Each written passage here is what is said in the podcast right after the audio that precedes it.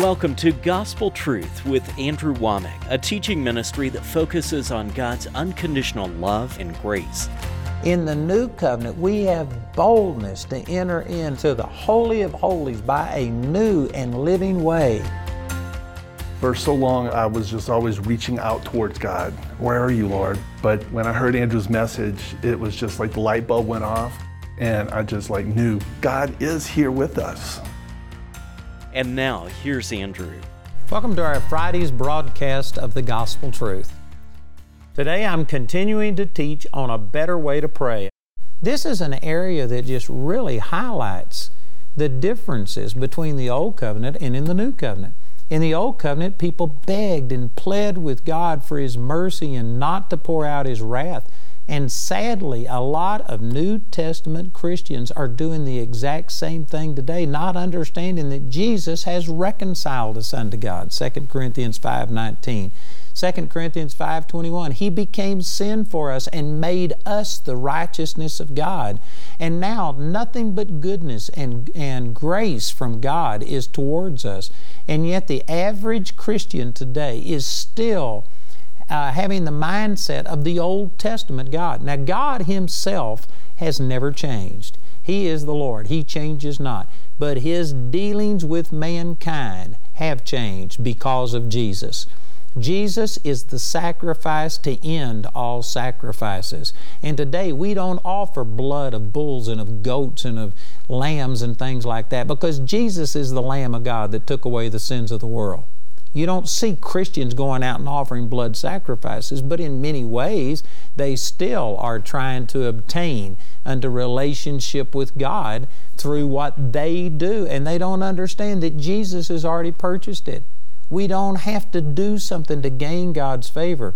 And I've been focusing primarily on intercession, the way it was done in the Old Testament, and showing you that it is not done that way in the New Testament. If you pray the way Abraham did, the way that Moses did, the way that uh, David did, interceding and begging for his mercy and begging him to pour out his power and begging for these things, then you are like an Old Testament person. You are denying that Jesus has come and done this. You know, I'm going to say some things today that I guarantee you will get the, uh, the ire of many people riled up, but it's the truth. And the truth will set you free. If you will receive it, this could really, really help you. But did you know that there are intercessors today who are believing that God is wrathful and that we've got to intercede and beg God for His mercy? And right here in Colorado Springs, there are people that I know that I've been associated with that they teach on intercession and pleading and begging, and they believe that unless we get thousands, hundreds of thousands of people to pray and intercede and turn God from His wrath, that America is doomed. They believe, you know, there's this deal about the 1040 window, talking about between 10 and 40 degrees um, latitude or longitude. I'm sorry, I don't know the difference between the two. But anyway, that 1040 window, that's where most of the Muslim world is. And this is where there are demonic strongholds. And there's a man here in Colorado Springs who actually uh, took people, I don't know how many, but there was tens of thousands of people that gathered in Ephesus and what they did was they went over there to pray and to break the influence of goddess, the goddess of Diana of the Ephesians. And they believed that this was the demonic stronghold that caused so much paganism, so all of the Islam and the radical stuff. And they've been praying and interceding.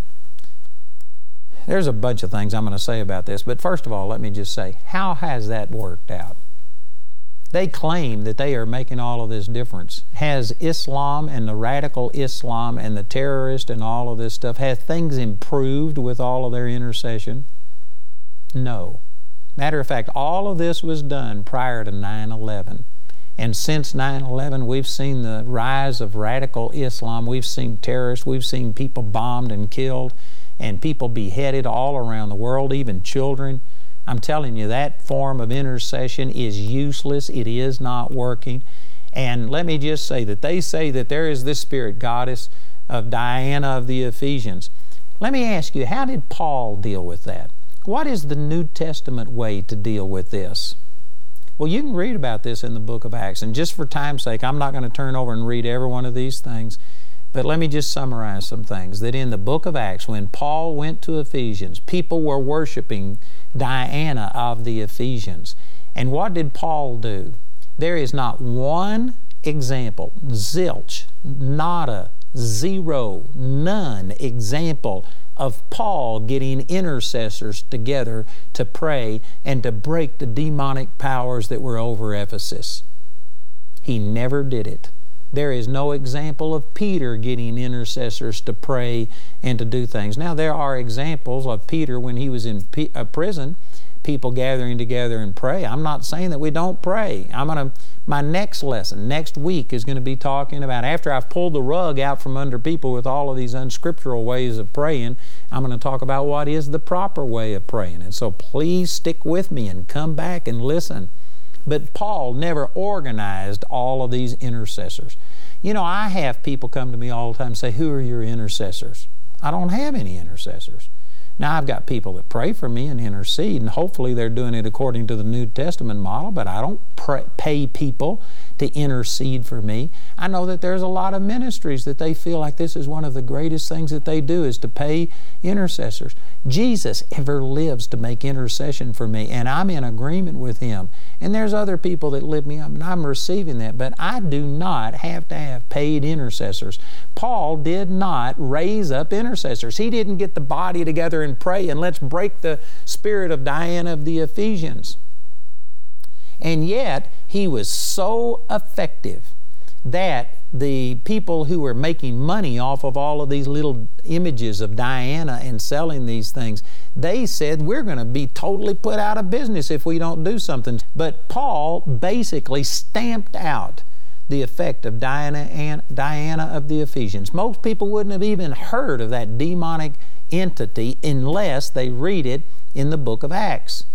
But the New Testament intercessors in the 20th century and into the 21st century, they resurrected Diana of the Ephesians. They made her the demonic power that is affecting this 1040 window. And they went over there and got tens of thousands of people to intercede and to break the power of Diana of the Ephesians. That's not the way that Paul did it.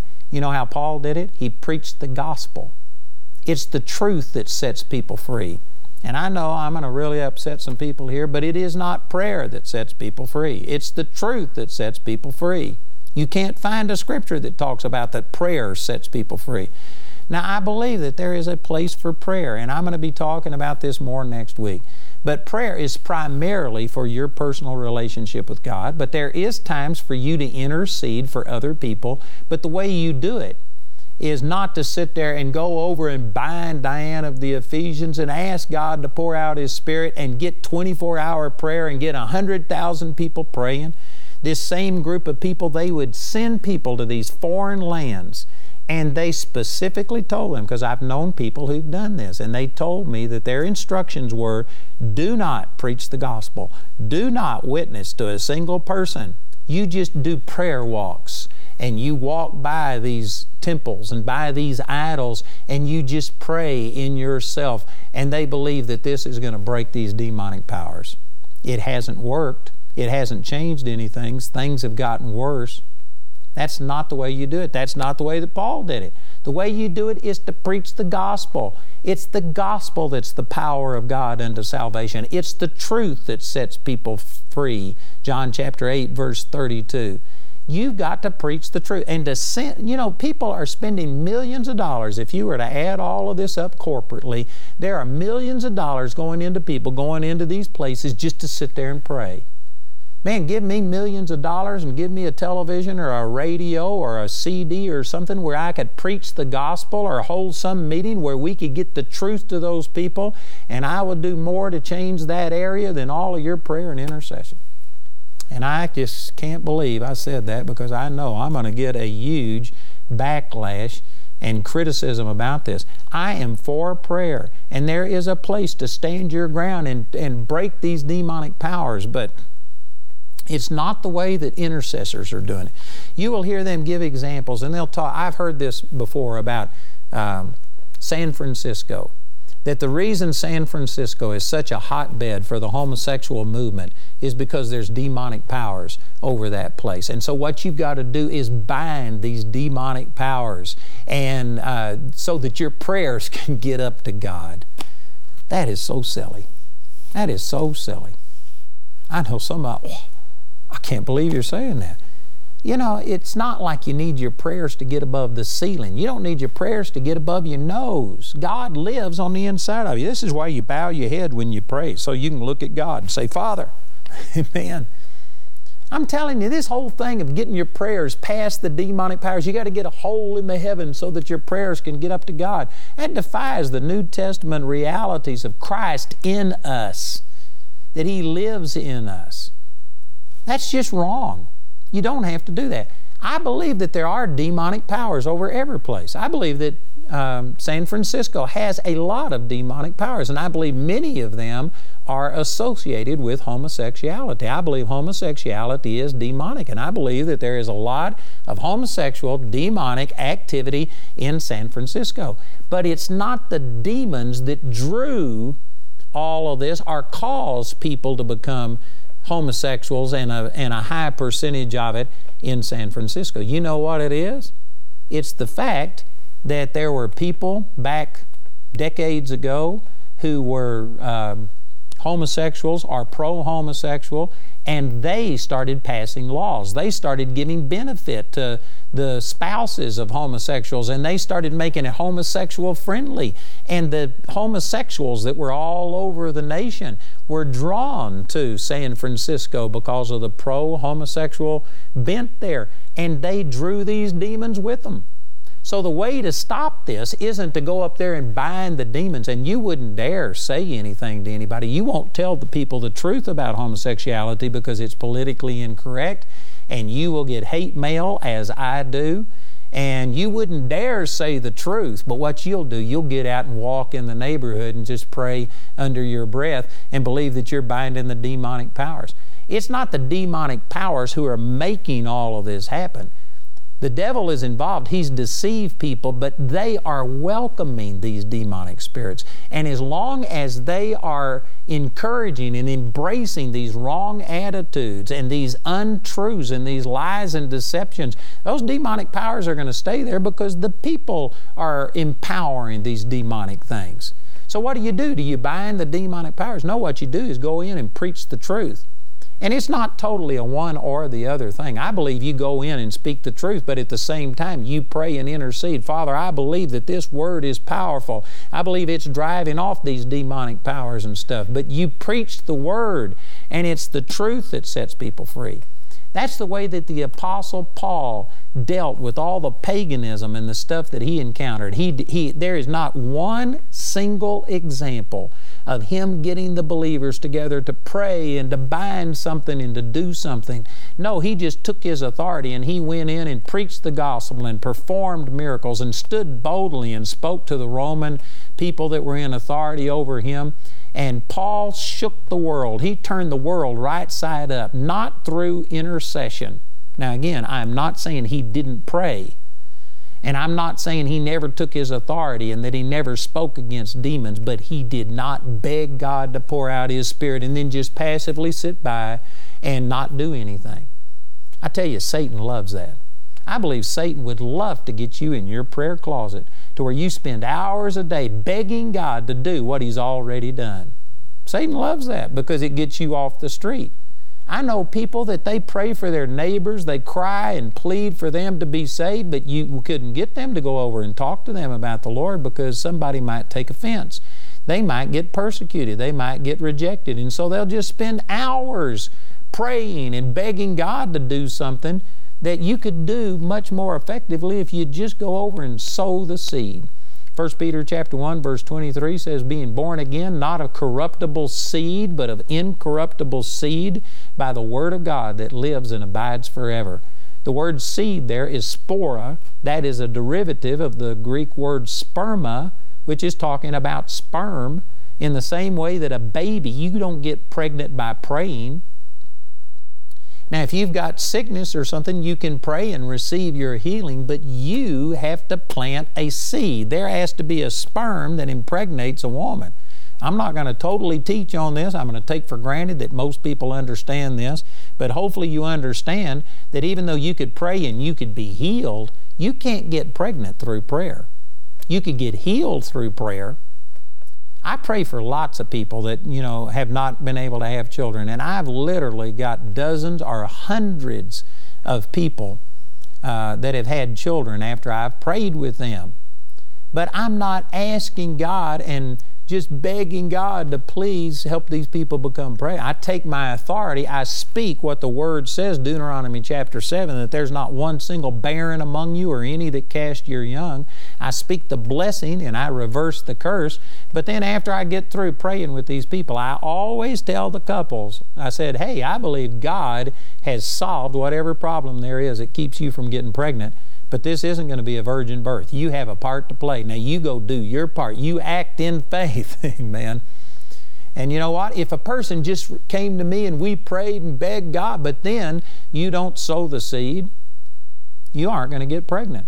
Likewise, for you to pray for God to save a person, but you wouldn't speak to him, you aren't going to share the Word of God. You are defying what it says in 1 Peter 1 23 that we are born again by the incorruptible seed of the Word of God. People aren't going to get saved through prayer. Now, prayer can be a part, again. You praise God. You praise God that He loves them. You know, here, let me just tell you how I pray for a lost person. After I've taught on some of these, people have come to me and said, So, how do you pray? I don't know how to pray anymore. I had one woman come to me and she says, I've been praying for my husband for 20 years and God hadn't answered my prayers. Maybe He'll answer yours. Would you pray for my husband? And I said, No, I won't pray for your husband, not the way you're praying. And it offended her at first. She says, What do you mean? I said, You are thinking that it's up to God whether your husband gets saved. And she said, Well, yeah. And I said, It's not. He's already died for your husband's sins. He's already made the atonement. He is out trying to get the gospel to him. I said, It's not up to God whether your husband gets saved. Your husband is the one that's been rejected. Maybe he's ignorant. Maybe this woman was just praying for him and not sharing the truth.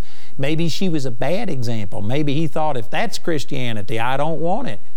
I don't know all the reasons that her husband was the way he was, but I said, Your whole approach is God hasn't answered my prayer. If God wanted to, He'd just save my husband. No, the Lord has done everything to save your husband or whoever it is that you're praying for that He can and will do. It's not up to God whether people get saved. So, how do you pray for people's salvation? Here's the way that I pray. I start by just saying, Father, thank you that you are not willing that any should perish, but that all should come to repentance. 2 Peter chapter 3, verse 9.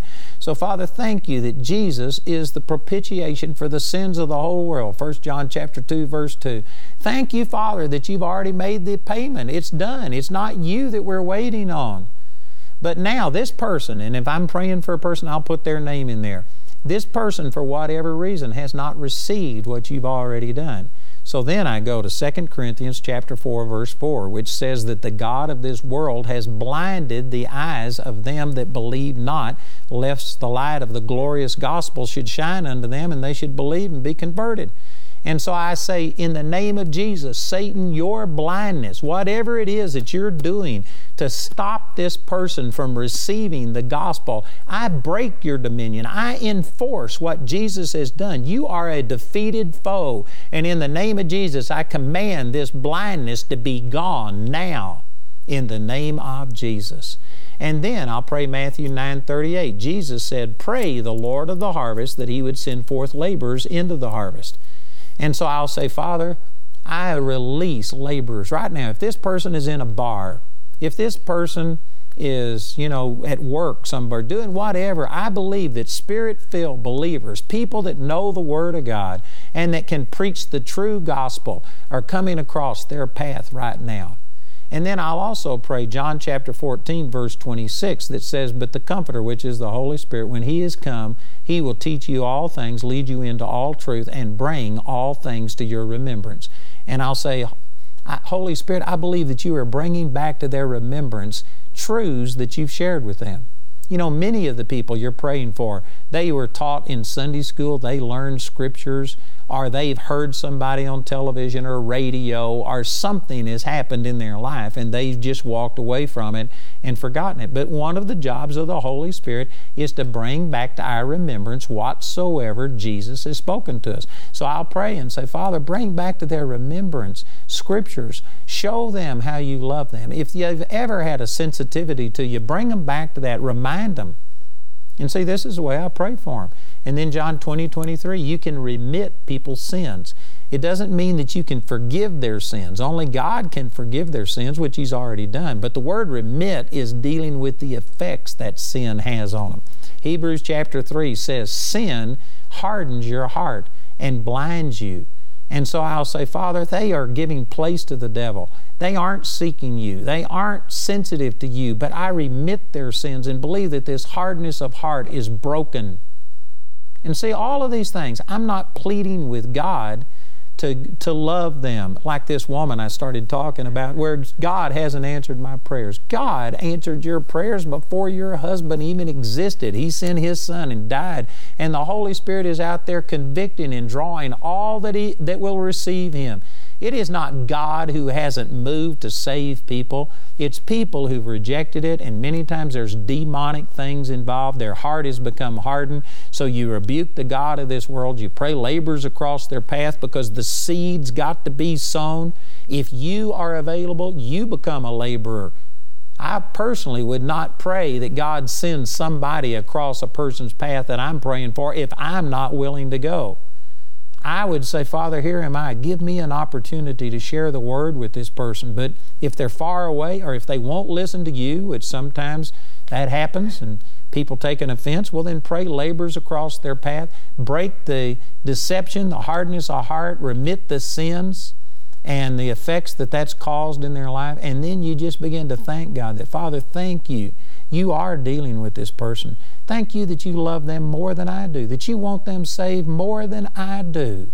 Thank you that it's not just on my shoulders that I've got to get them saved through my intercession. Thank you that Jesus loves them, and I'm just standing here and cooperating with Jesus.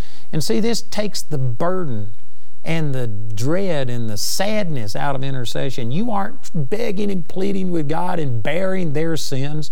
Jesus has already borne their sins. He's already died for them. All you're doing is standing there and letting this love and compassion and authority of God flow through you. Charis third year is equipping an army to go into the seven mountains of influence in every society. In our third year School of Missions, you will hear firsthand from those serving as missionaries and then turn theory into practice through an extended stay on the mission field. Students will be immersed in another culture and experience missionary life firsthand through a six week missions experience. If the Great Commission burns in your heart, if you have a spirit of travel and adventure, this third year school is for you. It is my responsibility, my duty that Christ has given me to go to the world and to show them the love of God and the love of Christ and what He's done for us. Ignite your vision and take your mountain. For more information on our third year School of Missions, go to charisbiblecollege.org slash third year. The friends and partners of Andrew Wommack Ministries are helping to equip Charis Bible College students to not only be grounded in the Word, but to also be able to share this message with others. In 2018, a group of second year students traveled to Wyoming Wind River Indian Reservation to put into practice everything they had learned in the classroom. The people are beautiful. They welcomed us with uh, a nice meal when we first arrived and some beautiful dancing in their traditional native costumes and, and just what a beautiful time we had being received. It was a busy week. The team ministered through music and paint therapy at a nursing home, delivered clothes at a community center, and performed several skits, all while preaching sermons at various churches. When we were at the shelter, and myself and another student were handing out clothes, and people were just drawn to us, and we ministered to them, we led people to the Lord, touched their lives, and it was a real blessing. Leading the team was Charis graduate Sarah Lucas, who started Foundations for Nations with her husband Jason. Throughout the week, they led the Charis team to the local schools and a women's rehab, where God's love broke down emotional strongholds. What I've learned about God, He's not just a God of individuals, He's a God of nations. And it's exciting to us because it's harvest time. We're seeing souls come to the Lord and know Him in a great way that He loves them, that He has not forgotten and forsaken them. And He's restoring this people group back to their identity and their dignity and honor of these host people of our land. And so it is amazing to be a part of it. To our friends and partners, we say thank you. It is through your support that Charis Bible College continues to raise up leaders who are going out and changing the world with the truth of God's love and grace.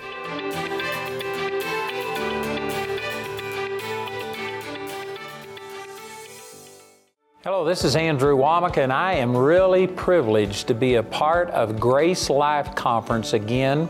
This is my fourth year to be with Creflo Dollar at World Changers Church. It's going to be on July the 8th through the 12th. And I'm going to be speaking, of course, Creflo and Taffy Dollar, Gregory Dickow, Earl Johnson, and Michael Smith. And this has just been a highlight of the year. I tell you, these are people that all have a revelation of the goodness of God in the true gospel. Remember, it's July the 8th through the 12th, World Changers Church International, Atlanta, for the Grace Life Conference. You know, this teaching on a better way to pray is powerful and it leads right into the believer's authority. So we have put these together in a package and you can get both of these books, which really you need this believer's authority as the next step. And you can get either the uh, CD or DVD on A Better Way to Pray, and the same thing with the Believer's Authority and either CD or DVD. If you'll listen to our announcer, he'll give you all of the information, and please call or write today. Andrew's teaching titled A Better Way to Pray is available in the Better Way to Pray package, which includes two books A Better Way to Pray and The Believer's Authority, as well as your choice of either the CD albums or DVD albums from both teachings. This package has a catalog value of $105, but you can get it today for only $75. If you prefer, the Better Way to Pray resources are available individually as either a book, study guide, CD album, or DVD album made from our daily television broadcast. Each of these valuable resources is available for a gift of any amount. Go to awmi.net to see all the ways you can get these products. The individual topic highlighted on today's broadcast is available as an audio CD for a gift of any amount when you write or call. We encourage everyone to give because there's a blessing in giving. But if you're simply unable to afford it, Andrew and his partners will provide today's teaching free of charge. This is the last day we'll be offering this teaching, so be sure to respond today. You can become a Grace Partner or order resources through our website at awmi.net. While there, you can discover more product details and download additional free resources. Or call our helpline Monday through Friday from 4:30 a.m. to 9:30 p.m. Mountain Time at 719-635-1111. To write us, use the address on your screen. We appreciate your generosity and hope to hear from you today.